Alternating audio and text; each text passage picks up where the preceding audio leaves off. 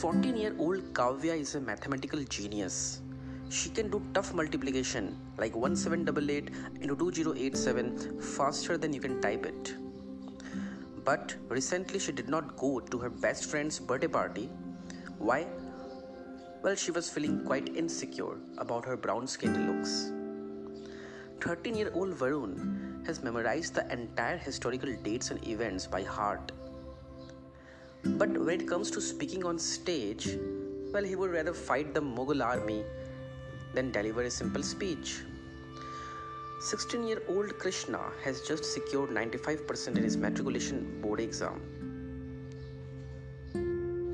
Yet, he is short tempered and he just lost his rage and got involved in a rough fight with neighboring teens.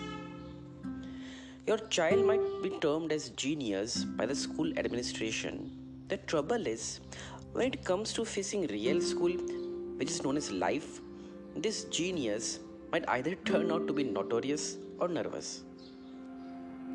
The child is not at fault so much as the parents or peers are.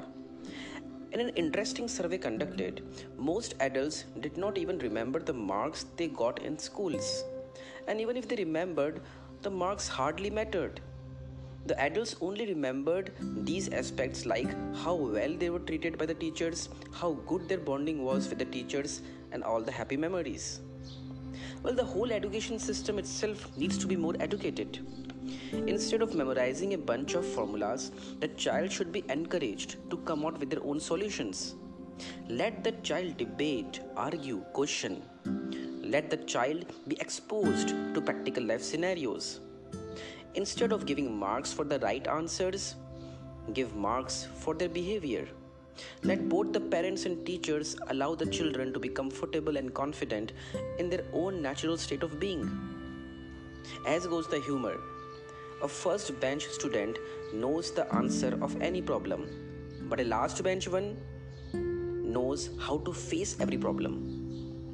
Children are talented let not the marks based education ruin their talents.